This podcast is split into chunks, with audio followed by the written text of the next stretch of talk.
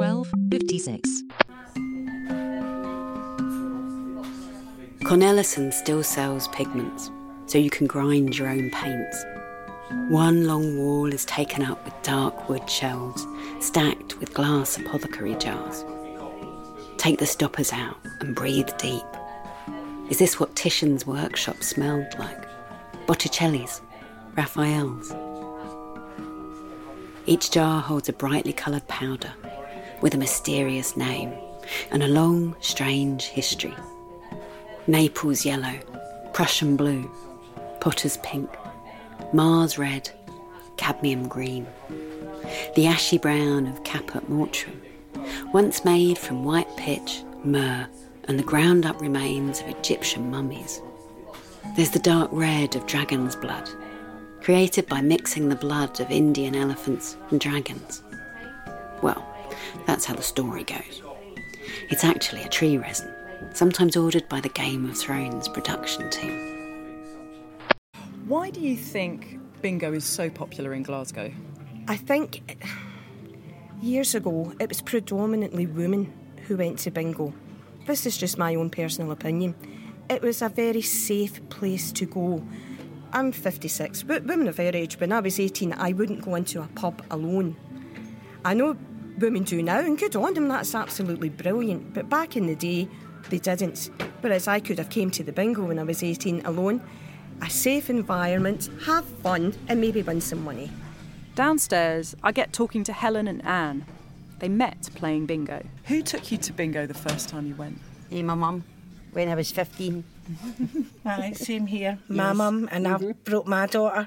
So there's generations of women in Glasgow coming to bingo. Yeah, especially the East End. Mm. Mm-hmm. Yeah. Her first instinct was always fairness and justice. And she was my father. My father was all about fairness and justice. She is a mix of Joan of Arc, Madame Curie, and Florence Nightingale. You know, she's all wrapped in Escada. In Escada. Absolutely. Absolutely. Yeah. I met Healy years ago. I once followed her around for a few days and wrote a profile of her for the Washington Post. And I have to say that none of this is hyperbole. She spoke in casual conversation the way the rest of us could only speak if we had a week to prepare. She had a wooden sign on her desk that said strong verbs, short sentences. And that was Bernie. Okay, but our questioner, Floyd, he said that he experienced deja vu when he was on holiday. So is that a common thing to happen? So typically deja vu is about places.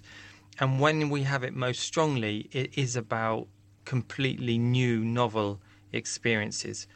And the reason for that is because that gives you that conflict, that strong sensation that something's familiar, combined with the knowledge that this is the first time I've been here. This can't be a memory. So it tends to be somewhere they haven't been before, and that feeling of familiarity. Yeah, so that's the biggest clue. And in fact, if you do questionnaires on the topic, you find that the more people travel and the more they do long distances from their home, the more they get déjà vu.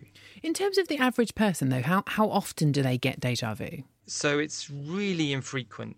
We would say if you're young and you're having it at the peak, you would not expect to have it more than once a month. Oh, so it's related to age, is it? It is related to age. So it drops off to about half of the rate that you've experienced it by the time you're about 40 or 50. By the time you get into your 60s, you're lucky to have one a year. 4:12:56.